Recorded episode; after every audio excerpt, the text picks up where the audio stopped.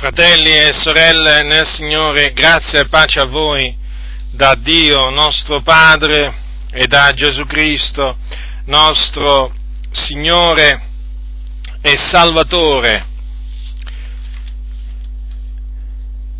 Era circa l'ora sesta e si fecero tenebre per tutto il paese fino all'ora nona, perché si era oscurato il sole. Questo dice la Sacra Scrittura in merito a quelle tre ore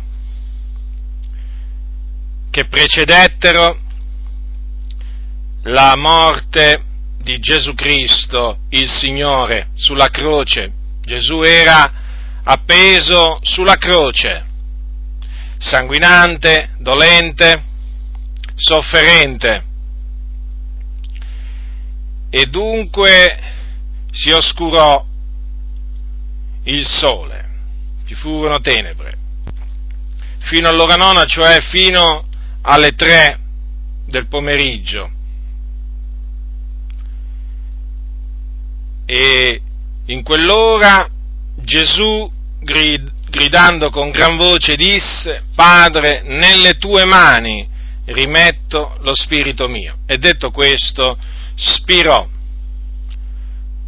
Ecco, così ci viene descritta, ci vengono descritti gli ultimi attimi della vita di Gesù sulla croce e appunto il momento in cui spirò, spirò. Dunque morì, morì realmente e tutti i suoi conoscenti le donne che lo avevano accompagnato dalla Galilea stavano a guardare queste cose da lontano.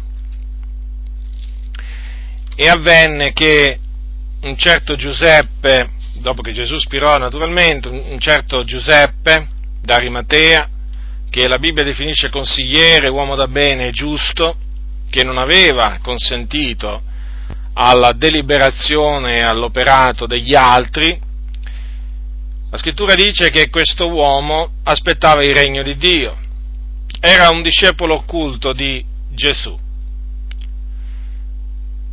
E in quei momenti uscì allo scoperto, andò a Pilato e chiese il corpo di Gesù. E Pilato acconsentì, gli diede il permesso di prendere il corpo di Gesù Giuseppe d'Arimatea prese il corpo di Gesù, lo trasse giù dalla croce, lo involse in un pannolino e lo pose in una tomba scavata nella roccia dove ancora nessuno era stato posto.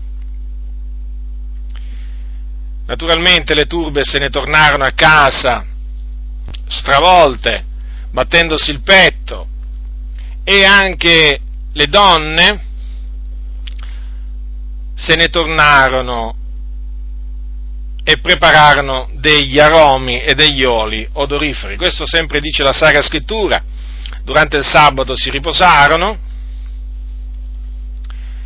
perché appunto secondo la legge giudaica si dovevano riposare, e il primo giorno della settimana le donne,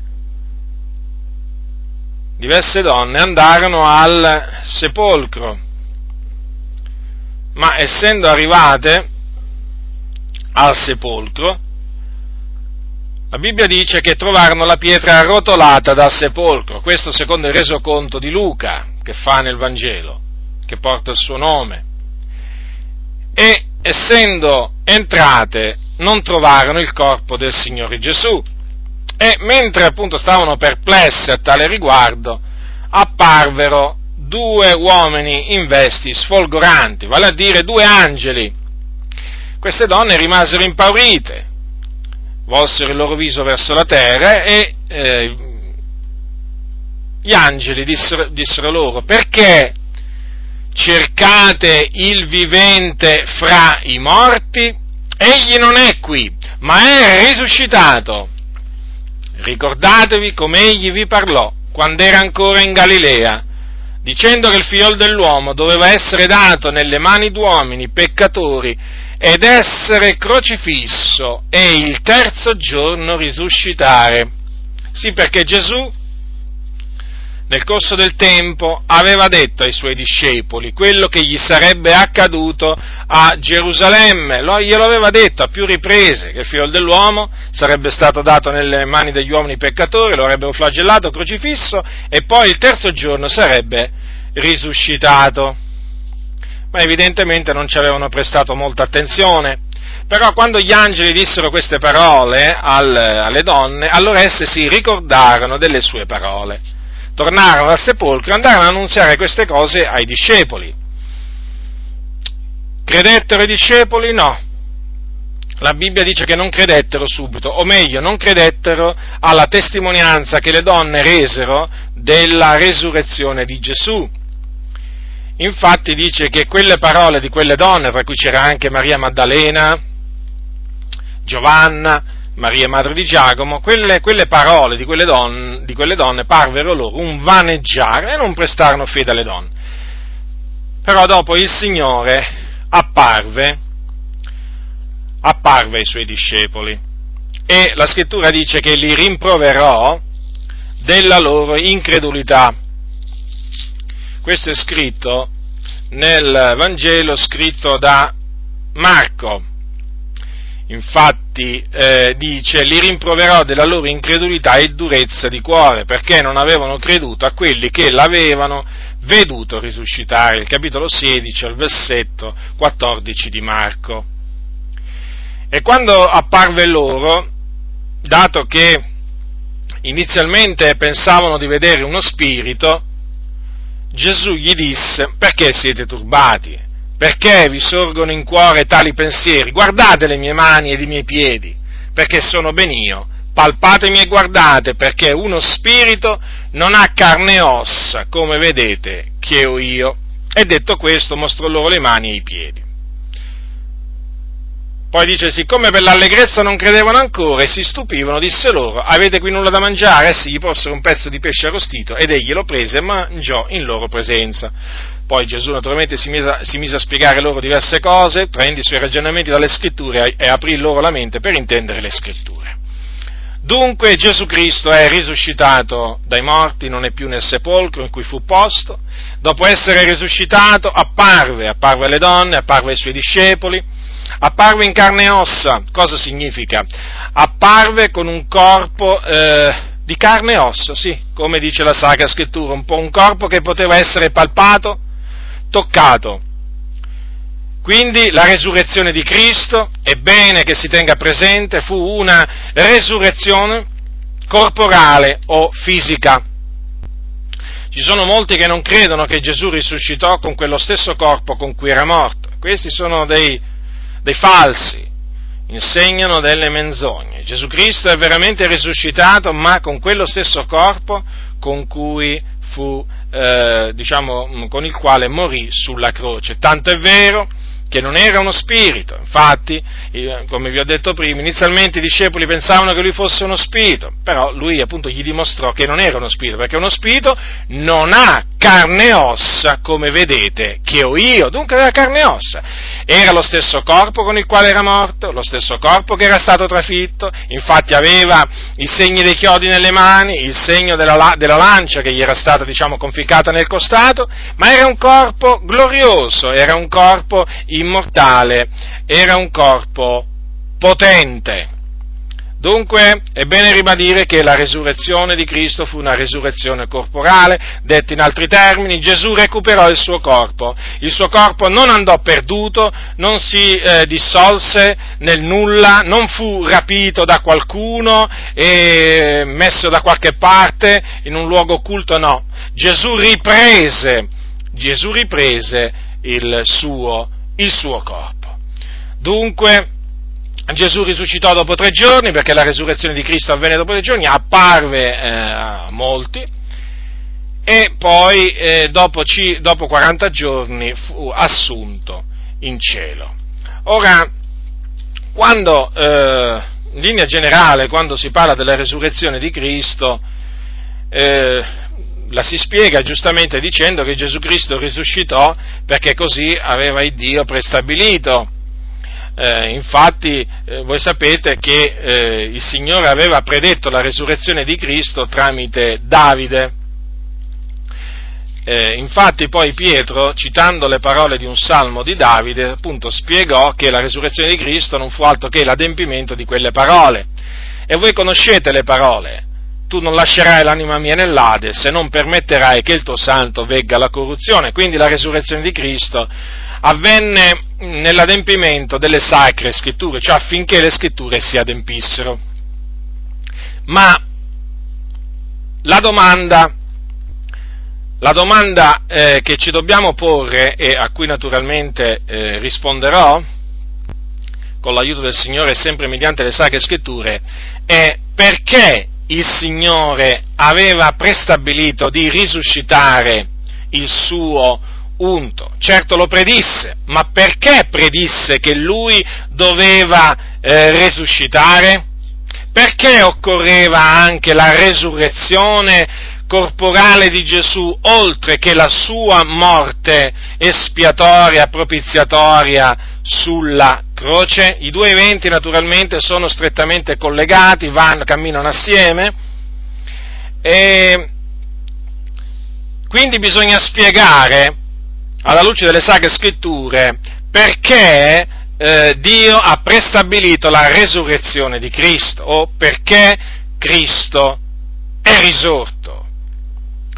Ora, la Sacra Scrittura dice, lo dice l'Apostolo Paolo ai Romani, prendete l'Epistola di Paolo ai Romani, al capitolo, al capitolo 4, dice così, al versetto 25, il quale, cioè Gesù nostro Signore, è stato dato a cagione delle nostre offese ed è risuscitato a cagione della nostra giustificazione. In altre parole, eh, Gesù è risuscitato per giustificarci. E che sia così, e che sia così, nel senso che senza la resurrezione di Cristo noi non avremmo potuto giammai essere giustificati, lo ha confermato sempre l'Apostolo Paolo quando dice ai santi di Corinto, eh, nel rispondere, o meglio, nel confutare quelli che negavano la resurrezione dei morti. Eh, voi, eh, voi, sapete che nella, nella, comunità di Corinto c'erano alcuni che dicevano che non v'è resurrezione dei morti. Allora, naturalmente, Paolo comincia a parlare della resurrezione di Cristo e dice così, eh, dice così al capitolo 15 di Primo Corinzi, eh, leggerò dal versetto 16 al versetto 17. Difatti se i morti non risuscitano, neppure Cristo è risuscitato, e se Cristo non è risuscitato, vana è la vostra fede. Voi siete ancora nei vostri peccati. Vedete dunque che la sola morte di Gesù sulla croce non era sufficiente per eh, la nostra giustificazione. Era necessario anche che Gesù risuscitasse, altrimenti Paolo non avrebbe detto voi siete ancora nei vostri peccati, cioè se Cristo non è risorto allora ancora siete nel peccato, ancora siete schiavi del peccato, ancora i, vos- i, vostri peccati gravano sulla vostra coscienza. E questo il senso di questa frase, voi siete ancora nei vostri peccati se Cristo non è risuscitato. Dunque sarebbe vana la nostra fede, in chi avremmo creduto? In qualcuno che eh, non sarebbe in grado di giustificarci, ma proprio perché Gesù Cristo è risuscitato, allora noi, mediante la fede nel suo nome, possiamo essere giustificati, o meglio, siamo stati giustificati per la sua grazia mediante la fede in Cristo Gesù. Ora, ehm, a questo punto per spiegare il perché la resurrezione di Cristo eh, completa l'opera di Cristo, l'opera espiatoria di Cristo, bisogna eh, andare all'Antico Testamento eh, e precisamente bisogna parlare, bisogna parlare eh, dei sacrifici per il peccato che venivano offerti sotto la legge.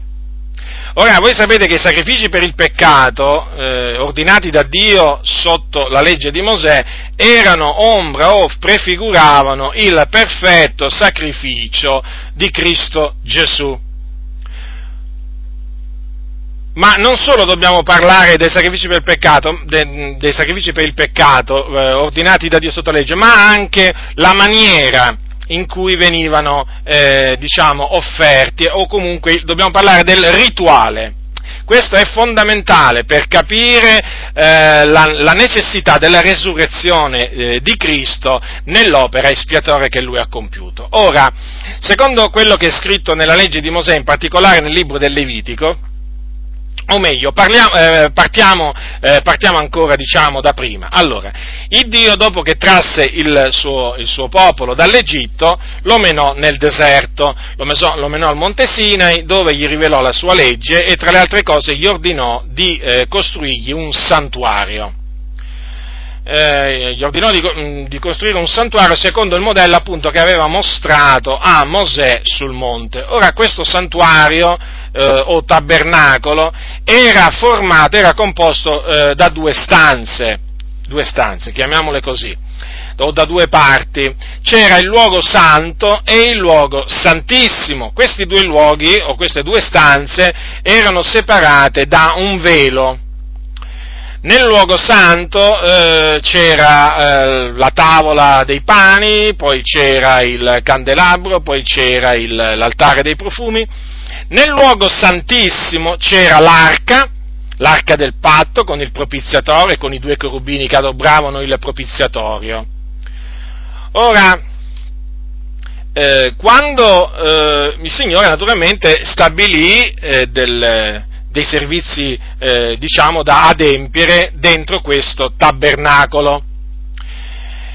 Nella parte, eh, nel luogo santo, cioè nella, nella, parte che veniva prima del luogo santissimo, eh, oltre al sommo sacerdote, perché appunto Dio si era appartato poi anche, eh, diciamo, una classe di sacerdoti da, d'infra la, la tribù dei Leviti, nel luogo santo potevano entrare eh, sia il sommo sacerdote che i, che i sacerdoti per adempiere varie funzioni. Nel luogo santissimo, nel luogo santissimo, eh, che eh, ripeto è quello dove c'era l'arca, poteva entrare solo, solo, il sommo sacerdote e non in qualsiasi giorno del, eh, dell'anno, ma solamente nel giorno dell'espiazione. In ebraico in ebraico è lo Yom Kippur, che è il giorno tuttora ancora oggi più sacro nel, nel, calendario, nel calendario religioso giudaico. Dunque, il Signore aveva stabilito eh, di offrire, nel caso appunto di peccati commessi sia dal sacerdote, sia dall'adunanza, sia dai singoli dai singoli eh, israeliti dei, pecca- dei, dei, sacrifici per il peccato. Allora, durante tutto, la, durante, corso, durante tutto l'anno c'erano dei sacrifici per il peccato che si dovevano offrire e eh, in questo caso il, eh, era il sacerdote che dopo aver scannato la bestia prescritta da Dio entrava nel, nel luogo santo, nel luogo santo eh, per fare appunto determinate cose con appunto il sangue degli animali, praticamente per compiere eh, l'espiazione poi dei peccati eh, di colui appunto che aveva peccato, di coloro che avevano peccato. E questo diciamo quando, eh, quando diciamo, era il rituale di tutti i giorni, si può dire, ma nel giorno, nel giorno dell'espiazione, c'era un particolare rituale secondo il, qua, eh, secondo il, quale il sommo sacerdote doveva scannare degli animali, dei sacrifici per il peccato e portare di quel sangue dentro il luogo santissimo. Allora, leggiamo quanto è scritto eh, quanto è scritto nel libro del Levitico al capitolo 16, dal versetto 3 al versetto 15. Aaron entrerà nel santuario in questo modo, prenderà un giovenco per un sacrificio per il peccato e un montone per un olocausto, si metterà la tunica sacra di lino e porterà sulla carne le braghe di lino, si cingerà della cintura di lino e si porrà in capo la mitra di lino questi sono i paramenti sacri, egli li indosserà dopo essersi lavato il corpo nell'acqua. Dalla raunanza dei fiori di Israele prenderà due capri per un sacrificio per il peccato e un montone per un olocausto. Aaron offrirà il giovenco del sacrificio per il peccato, che è per sé e farà l'espiazione per sé e per la sua casa. Poi prenderà i due capri, li presenterà davanti all'Eterno all'ingresso della tenda di convegno e Aaron trarrà le sorti per vedere quale dei due debba essere dell'Eterno e quale di Azazel. E Aaron farà accostare il capro che è toccato in sorte all'Eterno e lo offrirà come sacrificio per il peccato. Ma il capro che è toccato in sorte ad Azazel sarà posto vivo davanti all'Eterno perché serve a fare l'espiazione e per mandarlo poi ad, Azaz, ad Azazel nel deserto. Aaron ne offrirà dunque il giovenco del sacrificio per il peccato per sé e farà l'espiazione per sé e per la sua casa e scannerà il giovenco del sacrificio per il peccato per sé. Poi prenderà un turibolo pieno di carboni accesi, tolti di sopra l'altare davanti all'Eterno, e due manate piene di profumo fragrante, polverizzato, e porterà ogni cosa di là dal velo, metterà il profumo sul fuoco davanti all'Eterno affinché il nuvolo del profumo copra il propiziatorio, che è sulla testimonianza e non morrà. Poi prenderà del sangue del giovenco e ne aspergerà col ditola il propiziatorio dal lato d'oriente, farà sette volte l'aspersione del sangue col dito davanti al propiziatorio. Poi scannerà il capro del sacrificio per il peccato che è per il popolo e ne porterà il sangue di là dal velo e farà di questo sangue quello che ha fatto del sangue del giovenco, ne farà l'aspersione sul propiziatorio e davanti al propiziatorio. Dunque vedete che c'erano due animali eh, da offrire per il sacrificio per il peccato. Uno era per i peccati di Aaron e della sua casa, quindi per fare l'espiazione di quei peccati, e l'altro era per i peccati del popolo. In ambedue i casi il sangue, il sommo sacerdote, il sangue di questi animali, lo doveva portare nel luogo santissimo, perché questo significa di là dal velo. Per fare che cosa?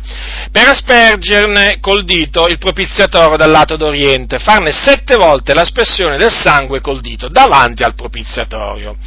Ecco dunque che avendo ciò fatto venivano perdonati, venivano perdonati eh, sia ad Aaron e alla sua casa che a tutto il popolo i peccati. In quella maniera avveniva, Dio aveva prescritto che si facesse l'espiazione dei peccati eh, sotto l'Antico Testamento. Naturalmente è bene sottolineare che quei sacrifici non erano la realtà ma l'ombra eh, dei futuri beni eh, o comunque l'ombra di cose che dovevano avvenire, quindi era impossibile che il sangue di Tore di Becchi togliesse i peccati, per questo c'era bisogno, che ci fu bisogno che venisse Gesù Cristo, il figlio di Dio, affinché lui mediante il suo sangue prezioso togliesse i peccati, cioè purificasse la coscienza degli adoratori e quindi rendesse perfetti gli adoratori quanto alla coscienza, perfezione che invece sotto la legge non era possibile raggiungere tramite eh, i sacrifici appunto per, per, il peccato. Ora, vorrei soffermarvi brevemente quindi eh, su questo rituale perché è di fondamentale importanza per capire l'opera, eh, l'opera di Cristo. L'opera di Cristo l'opera d'espiazione compiuta da Gesù Cristo. Ora, cominciamo dal santuario, perché voi sapete che la legge ha eh, non la realtà stessa delle cose, ma come dice la Sacra Scrittura, un'ombra dei futuri beni. Cominciamo dal santuario che Dio comandò a Mosè di costruirgli. Eh, quello era un santuario terreno fatto da mano d'uomo, ma rappresentava un santuario celeste.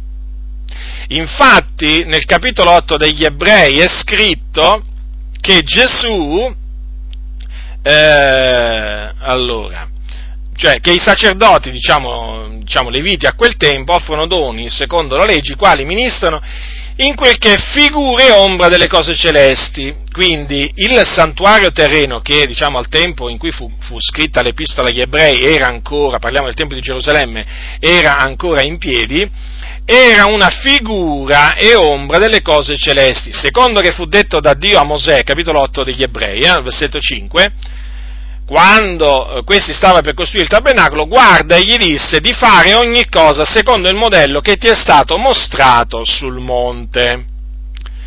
Dunque il vero tabernacolo era quello in cielo ed è quello in cielo. Quello sulla terra era semplicemente figura del vero, o meglio figura di quello celeste. Ora, eh, voi direte, come? Allora esiste un santuario, un tempio in cielo. Questo è quello che la scrittura insegna. Voi prendete il libro dell'Apocalisse, nel libro dell'Apocalisse c'è un passo, c'è un passo che spesso mh, mm, viene letto ma su cui non ci si presta eh, sufficiente attenzione al capitolo 11, versetto 19, dice Giovanni eh, di avere visto naturalmente in visione tante cose, ascoltate cosa vide a un certo punto, 11-19 Apocalisse, è il Tempio di Dio che è nel cielo, nel cielo, eh, badate bene, fu aperto e si vide nel suo Tempio l'arca del suo patto e vi furono lampi e voci e tuoni, e un terremoto ed una forte gragnola. Quindi noi dobbiamo partire dall'assunto che eh, in cielo c'è un tempio, naturalmente non fatto da mano d'uomo, non di questa creazione, ma fatto da Dio, eretto dal Signore, tanto è vero che Giovanni lo vide, lo vide, fu aperto, dice, e che vide? Vide niente di meno che nel Tempio di, di Dio, in cielo, l'arca. È chiaro, perché parla in questi termini la scrittura? Naturalmente per confermare che il santuario terreno che Dio aveva ordinato a Mosè non era altro che una figura, un'ombra di quello che era ed è tuttora in cielo. Ora, stabilito questo, naturalmente, stabilito che il santuario terreno era, o il tempio terreno, era un'ombra del tempio di Dio in cielo, o del santuario celeste, è chiaro che le cose cominciano a essere, eh, a delinearsi, a, a diventare sempre più chiare. Perché? Essendo Gesù il sommo sacerdote dei futuri beni, voi sapete secondo l'ordine di Melchisede, che non più secondo l'ordine di Aronne, quindi di un ordine superiore a quello di Aronne, essendo Cristo Gesù eh, il sommo sacerdote dei futuri beni, è evidente che anche lui, anche lui qualco, doveva avere per forza di cosa qualche cosa da offrire, da presentare a Dio. Ma in quale tempio? In quale santuario? In quello celeste. Non in un santuario terreno, ma in un santuario celeste, in cielo. E che cosa Gesù Cristo, il sommo sacerdote dei futuri beni, venne ad offrire? Venne ad offrire il suo sangue, a spargere il suo sangue per eh, compiere l'espiazione dei nostri peccati. Ora, mentre il sommo sacerdote sotto l'Antico Testamento entrava una volta all'anno nel luogo santissimo con sangue di becchi e tori, e naturalmente ne faceva aspersione, come abbiamo visto, davanti al propiziatorio, e in questa maniera compiva l'espiazione dei peccati, de, dei suoi peccati e anche dei peccati del popolo, così il sommo sacerdote della nostra professione di fede o confessione di fede, dopo avere offerto se stesso, cioè dopo essere morto, era necessario che resuscitasse con il suo corpo per poter entrare in cielo mediante il suo sangue. E in questa maniera quindi compiere l'espiazione dei nostri peccati e acquistarci una redenzione eterna. Vorrei a tal proposito leggervi dal capitolo 9 degli Ebrei, degli Ebrei al versetto 11 e versetto 12 Ora, ma venuto Cristo, sommo sacerdote dei futuri beni, egli attraverso il tabernacolo più grande e più perfetto, non fatto con mano, vale a dire non di questa creazione e non mediante il sangue di becchi e di vitelli, ma mediante il proprio sangue, è entrato una volta per sempre nel santuario, avendo acquistato una redenzione eterna. Ora, questi due, verti, i due versi io preferisco, li preferisco leggere come li hanno tradotti quelli della nuova riveduta o meglio come sono stati tradotti nella nuova riveduta, quindi li voglio leggere nel, dalla nuova riveduta adesso. Dice così, ma venuto Cristo, sommo sacerdote dei futuri beni, egli attraverso un tabernacolo più grande e più perfetto, non fatto da mano d'uomo, cioè non di questa creazione, è entrato una volta per sempre nel luogo santissimo, non con sangue di capri e di vitelli, ma con il proprio sangue, così ci ha acquistato una redenzione eterna. Notate qui che a posto di santuario qui mette proprio il luogo santissimo, perché è proprio così. Gesù è entrato dopo, eh, dopo diciamo, essere eh, stato scannato, dopo essere stato ucciso e dopo naturalmente essere stato risuscitato, nel luogo santissimo, nel santuario celeste. E fuori di dubbio, il Tempio di Dio c'è in cielo. E quindi il sommo sacerdote, per forza di cose, come sotto l'Antico Testamento, una volta che veniva scannato l'animale e preso il sangue, quel sangue doveva essere portato nel luogo santissimo, per forza di cose, dopo che Gesù è stato ucciso, dopo che l'agnello di Dio è stato scannato, eh, evidentemente Gesù doveva portare, o meglio, doveva entrare nel luogo santissimo in cielo mediante il suo proprio sangue per fare quello, naturalmente, che faceva il sommo sacerdote sotto l'Antico Testamento, ma qui naturalmente si trattò dell'opera perfetta, perché là entrava ogni anno, ma qui Gesù nel luogo santissimo è entrato una volta per sempre, e non per offrire più volte il suo sangue, ma una volta alla fine dei, dei tempi. Infatti dice anche la Sacra Scrittura, versetto 24 degli Ebrei, poiché Cristo non è entrato in un, taberna- in un santuario fatto con mano figura del vero, ma nel cielo stesso, per comparire ora al cospetto di Dio per noi e non per offrire se stesso più volte come il sommo sacerdote che entra ogni anno nel santuario con sangue non suo. Notate dunque? Che in questo caso avrebbe dovuto soffrire più volte dalla fondazione del mondo, ma ora, una volta sola, alla fine dei tempi, è stato manifestato per annullare il peccato col suo sacrificio. Dunque è evidente che, alla luce di tutto questo, eh, diventa chiaro perché fu necessaria la resurrezione corporale di Cristo. Certo, Dunque tenete bene a mente il rituale, in particolare il rituale del, del giorno dell'espiazione, in cui, lo ripeto, il sommo sacerdote, dopo aver scannato gli animali, i sacrifici per il peccato, doveva portare quel sangue dentro il luogo santissimo, eh, per fare l'aspersione nel luogo santissimo, e appunto bisogna confrontare questo che faceva il sommo sacerdote sotto la legge con quello poi naturalmente che doveva fare il sommo sacerdote dei futuri beni e che poi ha fatto, cioè offrire se stesso il suo sangue e poi dopo aver offerto se stesso doveva entrare nel luogo santissimo pure lui, naturalmente nel cielo stesso e con il suo proprio sangue, quindi doveva per forza di cosa risuscitare. Ecco dunque che, come sotto l'Antico Testamento, l'espiazione veniva eh, compiuta, si realizzava, con tutti naturalmente i suoi limiti, sia ben chiaro, una volta che il sommo sacerdote faceva l'aspersione di quel sangue nel propiziatorio, nel luogo santissimo, così anche adesso, sotto la grazia, noi dobbiamo dire che è venuto Cristo, l'opera di espiazione o il perdono, il perdono dei peccati si è compiuto, o la giustificazione si è compiuta, si è, si è potuta realizzare appunto una volta che il nostro sommo sacerdote è entrato nel luogo santissimo con il suo sangue e così, appunto, ci ha acquistato una redenzione eterna. Quindi, ecco dunque in che maniera vanno spiegate le parole dell'Apostolo Paolo che Gesù Cristo è risuscitato a cagione della nostra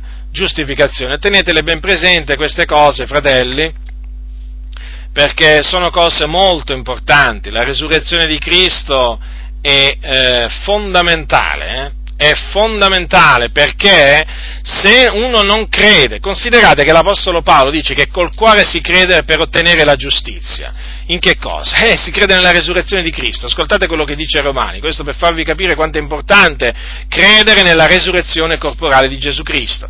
Dice così, capitolo 10, versetto 8, ma che dice ella, cioè la giustizia che viene dalla fede? La parola è presso di te, nella tua bocca e nel tuo cuore. Questa è la parola della fede che noi predichiamo, perché se con la bocca avrai confessato Gesù come Signore e avrai creduto col cuore che Dio l'ha risuscitato dai morti, sarai salvato. Infatti col cuore si crede per ottenere la giustizia e con la bocca si fa confessione per essere salvati. Notate bene dunque che per essere giustificati, per ottenere la giustizia che viene da Dio basata sulla fede, si deve credere col cuore in che cosa? Credere che Dio ha risuscitato dai morti Gesù Cristo. Gesù Cristo nostro Signore, perché appunto è stato poi in virtù del fatto che Gesù è risorto che è potuto entrare nel luogo santissimo con il suo proprio sangue. Non mi stanco io di ripetere queste cose, perché sono cose meravigliose, sono cose veramente che rallegrano il cuore ogni volta che si, eh, eh, che si menzionano, perché riguardano diciamo, la, questa così grande salvezza, considerate come chiamata, grande salvezza, di che cosa ci dobbiamo stancare? Di ripetere le cose o ci dobbiamo annoiare di sentirle, ma assolutamente, assolutamente. Dunque, ecco, eh, ecco dunque spiegata, spiegata appunto la ragione enunciata da Paolo, che Cristo eh, è risuscitato a cagione della nostra giustificazione. E questo naturalmente eh, riguarda mh, mm, eh, l'opera espiatoria compiuta, compiuta, compiuta da Gesù mediante appunto l'offerta del suo sangue.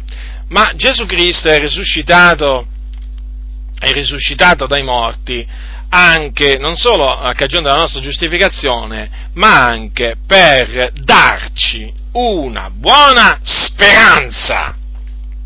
Quale speranza? La speranza della vita futura. Ora, noi eh, per la grazia di Dio, siamo stati salvati dai nostri peccati e quindi eh, se persevereremo fino alla fine nella fede, vivremo col Signore per l'eternità. Ora, a prescindere che eh, uno muoia in Cristo o uno naturalmente viva e veda il rimanga vivo fino al ritorno del Signore, una cosa è certa, tutti coloro che hanno creduto nel Signore Gesù Cristo sono destinati a vivere col Signore per l'eternità. Naturalmente qui devo fare una distinzione tra noi viventi e quelli che dormono, la faccio come la faceva Paolo, eh? quindi userò il termine noi viventi per indicare noi o comunque quelli che eh, saranno trovati viventi alla venuta del Signore e poi quelli che dormono, cioè quelli che si sono addormentati in Cristo, che sono morti in Cristo. Perché la resurrezione, la resurrezione di Cristo, eh, appunto, è avvenuta per dare una speranza sia a noi viventi che a quelli che dormono. Eh, allora vorrei cominciare, vorrei cominciare a parlare di quelli che dormono, cioè di quelli naturalmente che sono morti in Cristo, perché il termine mo- dormono, attenzione a non farvi trarre in inganno da questo verbo, da questa espressione che ricorre diverse volte nella Bibbia. Il fatto che i morti dormono non significa che sono incoscienti, che non hanno un'anima e così via, eh? Attenzione, perché tra eh, la morte e la resurrezione lo stato del credente è uno stato cosciente. Il credente, in altre parole, che è morto in Cristo, con la sua anima vive in cielo con il Signore.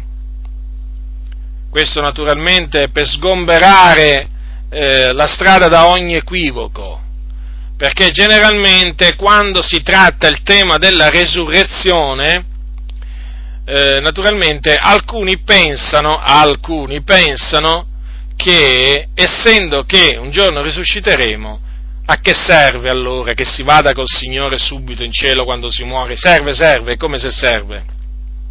Così Dio ha stabilito poi. Se Dio ha stabilito così vuol dire che serve. Però naturalmente, quando parliamo della, eh, della speranza, ci riferiamo, ci riferiamo in particolare alla eh, speranza della vita futura, al periodo che comincerà dal momento che ci sarà la resurrezione dei giusti. Questo naturalmente per quanto riguarda noi, noi, vive, noi cristiani. E resurrezione dei giusti che si verificherà al ritorno di Gesù dal cielo, quando Gesù ritornerà dal cielo o alla sua apparizione, alla sua seconda venuta.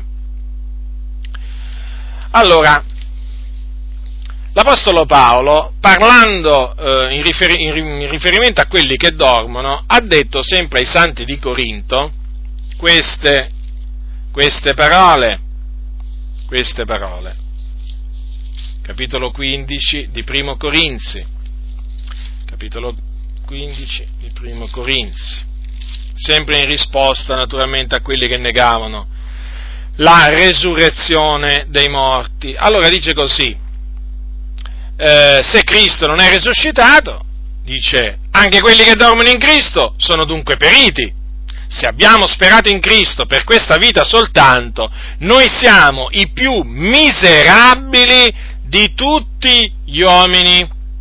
Dunque, queste parole sono fondamentali, sono fondamentali per capire l'importanza della risurrezione di Cristo o comunque una delle ragioni per cui Cristo è risuscitato, per dare speranza a quelli che sono morti in Cristo o dormono in Cristo.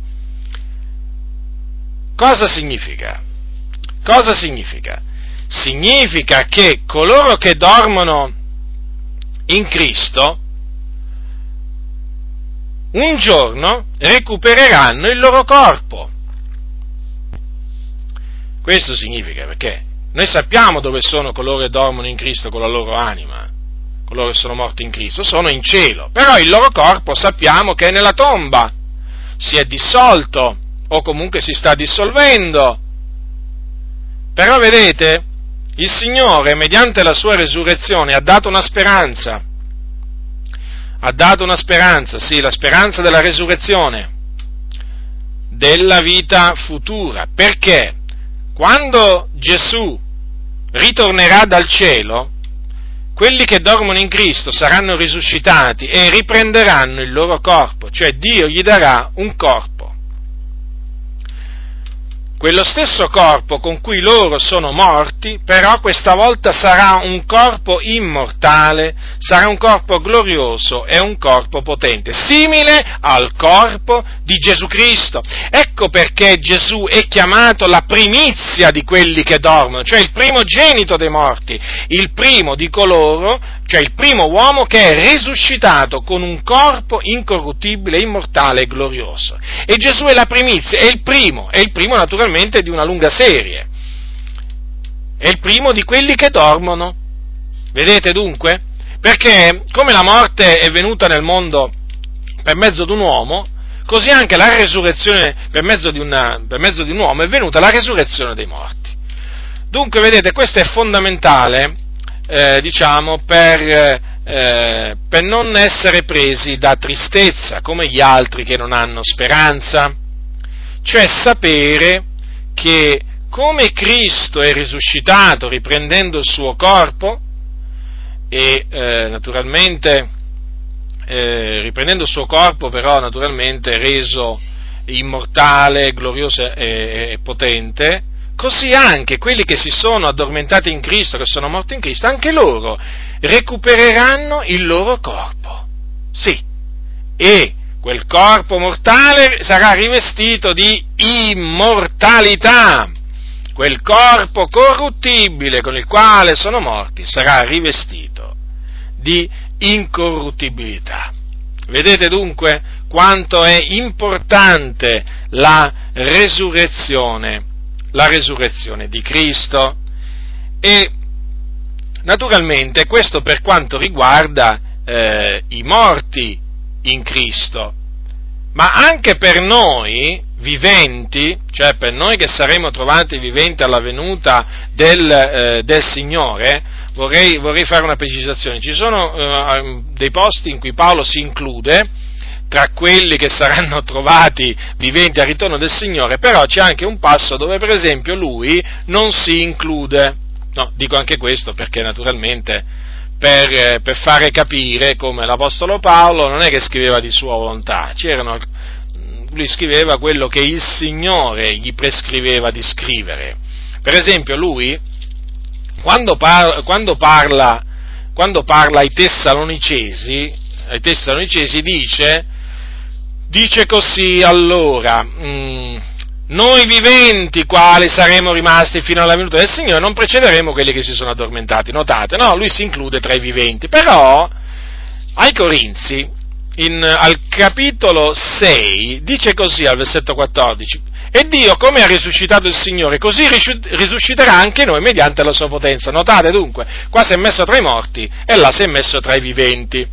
Adesso naturalmente per comodità io mi includo tra i viventi, eh, semplicemente per comodità nel, nel parlare. Eh. Eh, dunque, per quanto riguarda i morti in Cristo, abbiamo, abbiamo visto, no? e ehm, e collegato appunto alla speranza eh, di quelli che in Cristo c'è la speranza di noi, naturalmente, di noi viventi. Sono due cose, diciamo, che vanno assieme, eh, camminano assieme, perché poi alla fine questa speranza si compirà nello stesso giorno, il giorno in cui Gesù ritornerà dal cielo. Allora prendiamo il capitolo 4 di Prima Tessalonicesi e dice l'Apostolo Paolo, capitolo dal versetto 13, leggerò fino al versetto 18. Ora, fratelli, non vogliamo che siate in ignoranza circa quelli che dormono, affinché non siate contristati come gli altri che non hanno speranza. Perché se crediamo che Gesù morì e risuscitò, così pure quelli che si sono addormentati, Dio per mezzo di Gesù li ricondurrà con esso Lui. Poiché questo vi diciamo per parola del Signore, che noi viventi, quali saremo rimasti fino alla venuta del Signore, non precederemo quelli che si sono addormentati perché il Signore stesso, con potente grido, con voce d'arcangelo e con la tromba di Dio, scenderà dal cielo e i morti in Cristo risusciteranno i primi, poi noi viventi che saremo rimasti verremo insieme con loro rapiti sulle nuvole a incontrare il Signore nell'aria e così saremo sempre col Signore. Consolatevi dunque gli uni gli altri con queste parole. Dunque vedete che i morti in Cristo, morti in Cristo hanno la precedenza diciamo, al ritorno del Signore hanno la precedenza, sono i primi che verranno rapiti, va, chiamiamo, diciamo così, sono i primi, verranno risuscitati, poi naturalmente ci siamo noi, ci siamo noi viventi, ci siamo noi viventi che verremo insieme con loro, vedete, con loro, rapiti sulle nuvole a incontrare il Signore nell'aria. Ora, mentre i morti in Cristo eh, risusciteranno, noi viventi saremo solo trasformati, cioè noi non, la mor- non vedremo la morte, infatti dice Paolo, non tutti morremo ma tutti saremo mutati. Allora noi viventi non vedremo la morte, noi che diciamo ehm, arriveremo fino alla venuta del Signore. Lo ripeto, eh, affinché non nascano fraintendimenti, lo sto usando questa espressione solo per comodità, come ha fatto l'Apostolo Paolo, no? perché non vorrei che qualcuno adesso do, da domani comincerà a dire, eh, Giacinto ha detto che il ritorno del Signore verrà, eh, diciamo, mentre lui ancora sarà vivo e quindi ha stabilito eh, la data del ritorno del Signore, si è avventurato come tanti altri, siccome che io so che diciamo, eh, al, Mm, diciamo, a molti piace fraintendermi, allora io per evitare ogni fraintendimento devo anche fare queste precisazioni, perché naturalmente sono il bersaglio preferito di, di taluni. Allora, eh, dunque, eh, i, morti Cristo, eh, prece, eh, i morti in Cristo precederanno coloro che saranno rimasti viventi. E stavo dicendo che mentre i morti in Cristo saranno risuscitati, i morti in Cristo, noi viventi saremo trasformati, non, non vedremo la morte, ma comunque sia, comunque sia eh, otterremo, otterremo lo stesso corpo, in un batter d'occhio, in un istante, lo stesso corpo glorioso, potente, incorruttibile, immortale, che riceveranno i morti in Cristo, eh, né più e né meno, eh? né più e né meno. E questo corpo che anche noi viventi eh, otterremo è, sarà simile al corpo glorioso di Cristo Gesù. Quando l'Apostolo Paolo dice eh, che quanto a noi la nostra cittadinanza è nei cieli, qui dice, lo dice Filippesi, donde anche aspettiamo come Salvatore il Signore Gesù Cristo, il quale trasformerà il corpo della nostra umiliazione rendendolo conforme al corpo della sua gloria o al suo corpo glorioso, come dicono alcune traduzioni, in virtù della potenza per la quale egli può anche sottoporsi ogni cosa. Ora, in questo caso, in effetti, l'Apostolo Paolo si riferisce a noi viventi. Comunque sia, è chiaro che eh, eh, il corpo glorioso che noi otterremo è evidente che sarà uguale al corpo glorioso che otterranno quelli che dormono, eh, quelli che saranno risuscitati. Dunque, eh, vedete, il nostro corpo dunque sarà reso conforme, sarà simile al corpo glorioso di Gesù Cristo. Come dunque Gesù risuscitò, com'era il suo corpo dopo che fu risuscitato, così sarà anche il nostro corpo. Vedete? E quando si verificherà tutto ciò, quindi in quel giorno, si compirà la redenzione la redenzione del nostro corpo, o come la chiama l'Apostolo Paolo in un altro punto, la piena redenzione di quelli che Dio si è acquistati, lo dice al, al, agli, agli, Efesini, eh? la, è chiamata la piena redenzione di quelli che Dio si è acquistati all'ode della sua gloria. Perché è chiamata piena redenzione? Perché proprio in quel giorno, quando sia noi viventi che quelli che dormono, eh, otterremo il corpo glorio, un corpo eh, simile al corpo di Gesù, che si adempirà la redenzione, che la redenzione sarà completa, perché adesso è la nostra anima ad essere redenta, in quel giorno sarà il nostro corpo. Perché il nostro corpo ha bisogno di essere salvato? Eh certo, è che il Signore ha fatto, ha, ci, ha fatto, ci ha dato un corpo per farlo, diciamo, scomparire per l'eternità, ma assolutamente no questo corpo, anche quando ritornerà in polvere, tenete bene a mente, eh, e comunque sia, sempre Dio ce l'ha dato e Dio ce lo farà recuperare. Il Dio fa le cose, eh, fa le cose ben fatte, eh, i, i, suoi piani sono meravigliosi, sono meravigliosi, è tutto ben fatto, tutto ben pianificato quello, quello che il Signore pianifica. Ora, di questa piena redenzione o di questa redenzione del corpo ne parla sempre l'Apostolo Paolo ai Romani.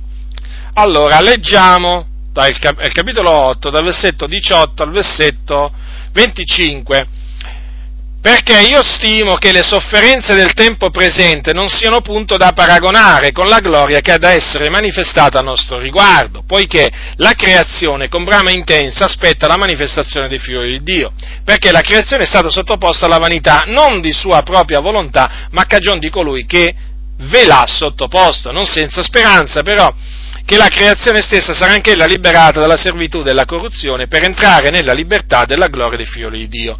Poiché sappiamo che fino ad ora tutta la creazione geme insieme ed è in travaglio, non solo essa ma anche noi che abbiamo le primizie dello Spirito. Anche noi stessi gemiamo in noi medesimi aspettando l'adozione, la redenzione del nostro corpo poiché noi siamo stati salvati in speranza, o la speranza di quello che si vede non è speranza. Difatti quello che uno vede perché lo spererebbe egli ancora? Ma se speriamo quello che non vediamo, noi l'aspettiamo con pazienza. Allora che cos'è? questa salvezza in speranza. Cioè, in altre parole, che cos'è che noi stiamo sperando? Che cos'è questa salvezza che noi stiamo sperando, che stiamo aspettando con pazienza? È la salvezza piena la salvezza del nostro corpo, che appunto si, ehm, si, eh, si farà, si, si adempirà il giorno in cui Gesù apparirà dal cielo con gli angeli della sua potenza in un fuoco fiammeggiante e appunto con la tromba di Dio, scenderà dal cielo con la tromba di Dio, con voce d'arcangelo, con potente grida, allora i morti in Cristo risusciteranno i primi, poi noi viventi saremo rimasti, saremo insieme con loro rapiti a incontrarsi nell'aria. Vedete? È proprio in quel giorno che si compirà la redenzione redenzione del nostro corpo, certo, perché noi siamo stati salvati in speranza, che la stiamo vedendo la, la, la, la redenzione del nostro corpo, no, questo è qualcosa che noi speriamo, la, salvezza dell'anima, la salvezza dell'anima noi ce l'abbiamo, capito? Ehm, noi sentiamo di essere salvati, lo Spirito ce l'attesta, ma per quanto riguarda la salvezza del corpo, eh, noi abbiamo la speranza, in questo appunto dobbiamo parlare della speranza della vita futura. Dunque, Dunque è fondamentale, è fondamentale eh, la, la, resurrezione, la resurrezione di Cristo, perché Cristo risuscitando praticamente è come se ci avesse detto, vedete, sia voi che siete vivi, ancora vivi, eh, sia che diciamo voi che siete morti, vedete, con lo stesso corpo, in altre parole, come sono risuscitato io, ehm, eh, così risusciteranno quelli che sono morti e lo stesso corpo che ho io, o un corpo simile al mio, lo, lo avranno anche quelli che eh, saranno eh, trovati viventi al mio ritorno dal cielo. Praticamente è questo il messaggio che Gesù ci ha dato con la sua resurrezione. È questo il messaggio. Dunque, vedete, Dunque, vedete, l'Apostolo Paolo parla di, un, eh, di un'aspettativa, di un'attesa, l'attesa della redenzione del nostro corpo. Questa è la nostra speranza. Noi è questa speranza che abbiamo, che eh, questo corpo che noi abbiamo adesso, che si disfa giorno dopo giorno, è un giorno eh, cesserà di essere debole, cesserà di essere corruttibile cesserà di essere mortale, diventerà incorruttibile, immortale, glorioso, non più debole ma potente. Dico noi, noi viventi, adesso noi che stiamo parlando, noi che siamo ancora vivi. Per quanto riguarda quelli che sono morti in Cristo, mh, hm, eh, noi sappiamo comunque sia che anche loro, non importa se sono morti da centinaia di anni eh, o da, da, da, da, più di mille anni, non importa, noi sappiamo che risusciteranno. Eh, d'altronde in Gesù appunto c'è la primizia, no? la, la, primizia di quelli che dormono, e risusciteranno e otterranno anche loro un corpo simile al corpo glorioso di Gesù. Vedete dunque, questo naturalmente eh, è una grande consolazione. Siamo oltremodo consolati nel sapere tutto ciò.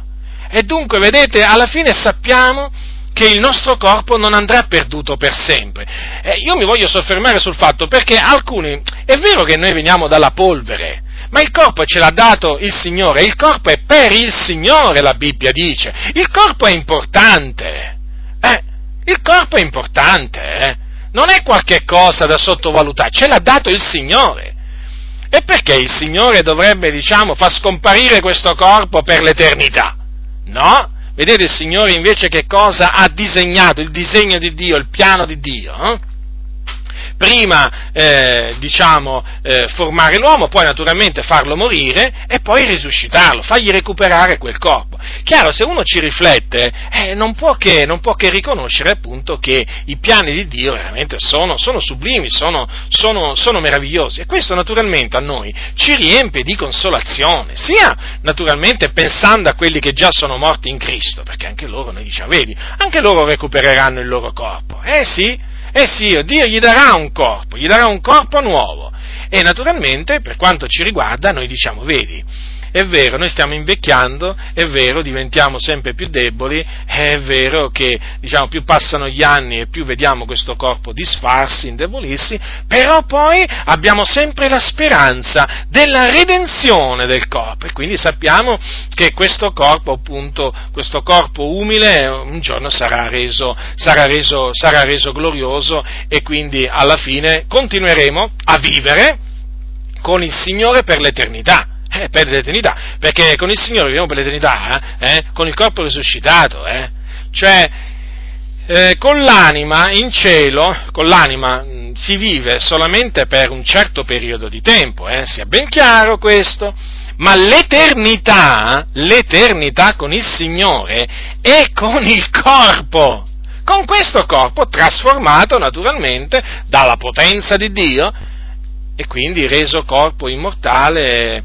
glorioso e, e, incorruttibile. No, questo affinché veramente si dia eh, l'importanza dovuta anche al corpo, altrimenti perché si parla di redenzione del corpo? Se il corpo nostro non avesse importanza, Vedete dunque allora perché l'Apostolo Paolo in tutte le sue epistole mette sempre enfasi sulla santità del corpo? L'avete notato voi l'Apostolo Paolo quante volte esorta i santi a vivere in maniera santa? Eh?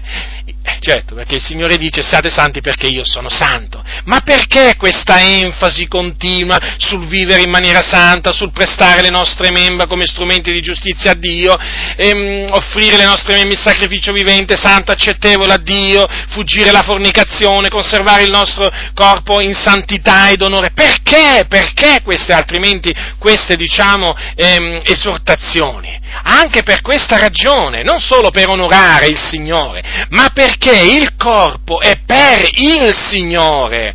E questo corpo, naturalmente, questo corpo, essendo il Tempio di Dio, poi, eh, naturalmente questo durerà per sempre questo corpo, trasformato, lo ripeto. Eh, altrimenti perché? Perché questa enfasi veramente sembra talvolta l'Apostolo Paolo assillarci ma non è che lui ci assilla, lui insiste, insiste su questo per comando di Dio, perché lui comprendeva quale fosse l'importanza di ehm, conservare questo corpo in santità ed onore. Vi ricordate che cosa ha detto per esempio ai santi di Tessalonica, ha detto per esempio, oh, l'Iddio della pace vi santifica egli stesso completamente, l'intero essere vostro, l'intero essere vostro, lo spirito, l'anima il corpo sia conservati irreprensibile per la venuta del Signore nostro Gesù Cristo. Notate quindi, conservare il proprio corpo in maniera irreprensibile, appunto in attesa o per quel giorno.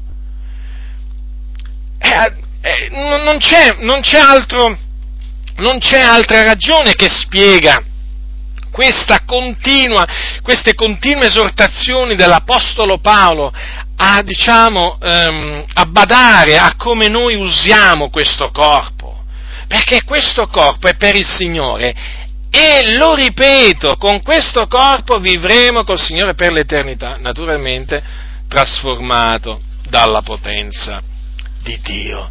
Dunque ecco perché eh, Giovanni, un altro apostolo, nella sua epistola, in merito a questa speranza eh, dei figlioli di Dio, dice così, ascoltate, capitolo 3 di primo Giovanni, dice così, diletti, ora, noi, ora siamo figlioli di Dio e non è ancora reso manifesto quel che saremo, e già, naturalmente, aggiungo io, naturalmente, eh, perché? Perché eh, è solo in quel giorno che sarà reso manifesto quello che saremo, eh?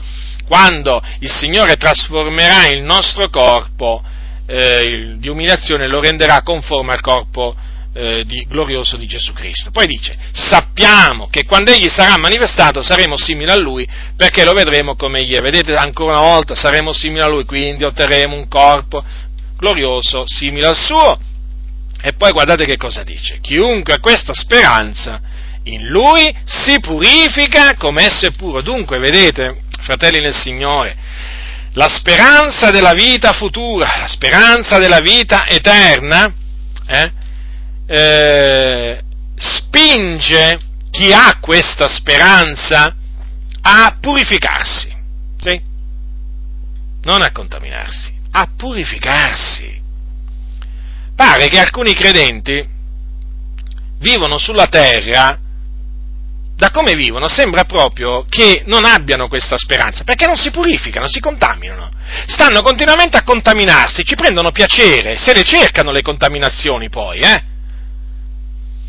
Se le cercano, gli piace contaminarsi. Tanto il Signore è buono. Ma chi ha la speranza della vita futura, della vita eterna, chi ha la speranza, eh, chi aspetta la redenzione del proprio corpo, si purifica non si contamina, si purifica. Da che cosa?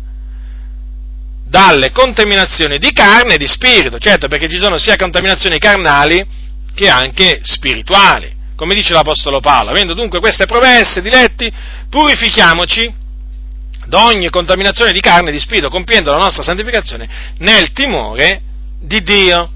Vedete dunque, fratelli nel Signore, ancora una volta l'enfasi è messa sulla santificazione. Anche la santificazione del corpo, certo, non quella solo dell'anima e dello spirito, ma anche quella del corpo. E dunque, e dunque, naturalmente, voglio ricordare eh, che appunto noi non ci possiamo, in virtù appunto del fatto che siamo chiamati a santificarci nel timore di Dio, non è che ci possiamo vestire come vogliamo, possiamo andare in giro come vogliamo, possiamo parlare come vogliamo, possiamo insomma fare i nostri comodi, no? Assolutamente, assolutamente dobbiamo appunto eh, essere santi in tutta la nostra condotta. Quindi per quanto riguarda il corpo dobbiamo stare attenti a come lo usiamo, a cosa facciamo con questo corpo, perché il corpo è per il Signore, non è per la, fornicazione, non è per la fornicazione, ma è per il Signore. Quindi per servire il Signore. E come lo si serve il Signore col nostro corpo? Come dice l'Apostolo Paolo ai santi di Roma? Io vi esorto dunque, fratelli, per le compassioni di Dio, a presentare i vostri corpi in sacrificio vivente, santo, accettevole a Dio, il che è il vostro culto spirituale. Dunque, vedete, fratelli nel Signore, siamo chiamati a purificarci perché abbiamo questa speranza. E il, il, mm, il credente che ha questa speranza non gli pesa purificarsi, non gli pesa santificarsi, perché d'altronde i comandamenti di Dio non sono gravosi eh, spesso, spesso uno dei passi più conosciuti diciamo è venite a me voi tutti che siete travagliati ed aggravati e io vi darò riposo. Però pare che il, il versetto dopo sia meno conosciuto. E allora lo, lo, diciamo, lo citiamo eh, per correttezza. Gesù, dopo aver detto quelle parole, dopo aver detto venite a me voi tutti che siete travagliati ed aggravati, io vi darò riposo, ha detto prendete su voi il mio gioco ed imparate da me perché io sono mansueto ed umile di cuore e voi troverete riposo alle anime vostre. Perché il mio gioco è dolce il mio carico è leggero. Quindi c'è un gioco, c'è un carico, ci sono dei comandamenti da osservare, da osservare. I comandamenti del Signore non sono gravosi, infatti il gioco del Signore è dolce. Carico, suo carico è leggero. Eh, dicono alcuni, no? Eh, ma quanto la rendi pesante la vita! E a questo bisogna rinunziare, e a quest'altro pure. Eh, ma come fa? Come si fa? Troppo pesante, ma quale pesante? Il Signore ha detto il mio gioco è dolce, il mio carico è leggero. Ma che le rinunzie che si fanno per purificarsi, le rinunzie che si fanno per vivere una vita santa, giusta e piena nel cospetto di Dio, che, che costituiscono un peso schiacciante, ma no, ma no, assolutamente, non sono un peso schiacciante, sono un, sono un gioco dolce, un carico leggero solo che alcuni naturalmente pastori hanno tutto l'interesse a farlo passare, a farlo passare, a farle passare queste rinunzie come, come, un carico pesante, schiacciante, ma non è così, assolutamente. I carichi, i carichi e i giochi pesanti sono quelli che mettono gli uomini, io ho notato questo, non quelli che mette il Signore quando comanda di osservare la sua parola. Dunque per ritornare appunto al, alla, alla speranza, alla speranza della, della resurrezione, naturalmente, eh, chi ha questa speranza, dice Giovanni, si purifica come, come esso, come egli, come egli è puro, certo perché noi sappiamo che il Signore, il Signore è puro. Dunque vi ho spiegato, diciamo sia pure brevemente, le ragioni per cui Gesù Cristo, il nostro Signore, è risuscitato. Dunque, per eh, la nostra giustificazione è per darci una buona speranza, la speranza della vita eterna. Fermo restando, naturalmente, fermo restando, che anche dopo morti noi andiamo a vivere col Signore, eh? Non è che entriamo in uno stato di incoscienza, andiamo col Signore in cielo, tra la morte e la risurrezione, state tranquilli, fratelli nel Signore, che veramente si sta bene, molto bene, molto bene. Si sta così bene che non si vuole più tornare sulla terra. Eh, diceva Paolo, cosa di gran lunga migliore, diceva Paolo, io ho il desiderio di partire, di partire, da dove? Da dove? Partire dal corpo, eh certo, perché si può partire pure dal corpo, no? Allora, dice così l'Apostolo Paolo, io stre- ho, ho, mm, sono stretto dai due lati, ho il desiderio di partire ed essere con Cristo, perché cosa di gran lunga migliore? Vedete dunque? Da dove voleva partire? Dal corpo, da questa tenda. E dove voleva andare? i credenti dove vanno? Col Signore. Perché? Perché aveva questo desiderio Paolo? Perché cosa di gran lunga migliore? Voi pensate che l'Apostolo Paolo avrebbe avuto il desiderio di morire se per lui non fosse stata cosa di gran lunga migliore? Eh, voglio dire, se, se di là si stava peggio, è chiaro che l'Apostolo Paolo non, aveva, non avrebbe avuto questo desiderio di partire, invece aveva questo desiderio di partire e ce l'abbiamo pure noi perché stare con Cristo eh, stare con Cristo, perché quando si parte dal corpo si va a stare con Cristo, è cosa di gran lunga migliore. Però l'Apostolo Paolo diceva pure, ma il mio rimanere nella carne è più necessario per voi, certo, perché alla fin fine Paolo diceva, ma se io me ne vado, sì, sto meglio in cielo, però alla, alla fin fine, se rimango però ancora sulla terra, sarà meglio per voi, così vi posso edificare, vi posso ammaestrare, vi posso esortare, vi posso riprendere e così via. Dunque, vedete, fratelli del Signore, tra la morte e la resurrezione si sta veramente con Cristo eh, di gran lunga migliore, in un posto dove si sta proprio di gran lunga migliore che su questa, su questa terra, su questa valle di lacrime. E comunque sia, abbiamo sempre la speranza poi che un giorno ci sarà il ricongiungimento dell'anima, dell'anima col corpo, quindi recupereremo il corpo e sempre naturalmente questo in virtù della resurrezione corporale sperimentata da Gesù Cristo. E naturalmente, una volta che sperimenteremo, eh, sper- eh, sperimenteremo la resurrezione, la trasformazione dei nostri corpi, allora veramente sarà completa la nostra eh, redenzione. Saremo sempre col Signore, vivremo sempre col Signore e quindi diciamo abbiamo, abbiamo veramente motivo di lodare il Signore, Dio ha dato motivo ai Suoi fedeli per lodare per lodare il nome, il nome del Signore. Noi abbiamo tanti motivi e uno, dei, uno, uno di questi motivi è appunto perché Dio ha risuscitato Gesù per la nostra giustificazione e per darci appunto una buona speranza. E quindi, diletti nel Signore, ricordiamoci di dare a Dio la lode e la gloria per quello che siamo, per quello che siamo in Cristo, per quello che siamo in Cristo Gesù che hai tu dice che non l'hai ricevuto. Noi non abbiamo niente che non abbiamo ricevuto dal Signore, tutte le cose sono da Lui e Dio nella sua grazia ci ha dato una buona speranza. Non solo ci ha dato la giustificazione, ma ci ha dato anche una buona speranza e veramente quando, quando consideriamo che un giorno eravamo senza speranza, non solo, che un giorno eravamo dei peccatori, traviati, ribelli, insensati, schiavi di varie concupiscenze e voluttà. Ma quando uno considera veramente i peccati che ci aveva sulla coscienza, ma quanti peccati, quanti peccati ognuno di noi aveva, quando pensa poi che il Signore ci ha giustificati, in virtù della risurrezione di Cristo, eh?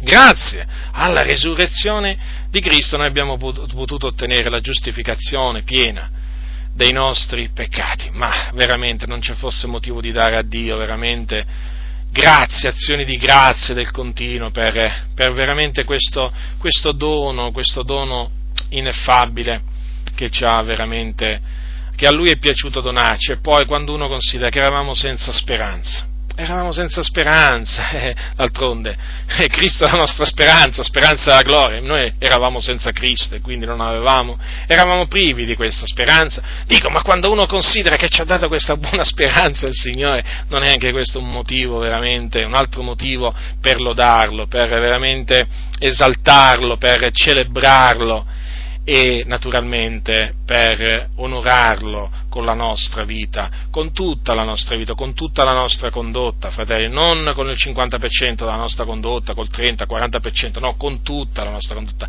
Siate santi in tutta la vostra condotta, dice la Sacra Scrittura, e quindi non dobbiamo noi, non dobbiamo noi vive, conservare il nostro corpo in santità ed onore, eh, sapendo eh, che cosa aspetta questo corpo. Eh? Io credo di sì, io sono pienamente convinto di questo. E quindi, diletti nel Signore, eh, comportate questo mio breve insegnamento, rallegratevi nel Signore perché vi ha giustificati, a Lui è piaciuto giustificarvi, rallegratevi nel Signore perché a Lui è piaciuto darvi questa buona speranza. E naturalmente tutto ciò in virtù e grazie alla resurrezione corporale sperimentata da Gesù Cristo, il nostro Signore e Salvatore, a Dio che ci ha chiamati che ci ha giustificati e che ci ha dato questa buona speranza in virtù della resurrezione del suo figliolo, sia la lode, la gloria, l'onore, la potenza, la sapienza, la benedizione nei secoli dei secoli. Amen. La grazia del Signore nostro Gesù Cristo sia con tutti coloro che lo amano con purità incorrotta.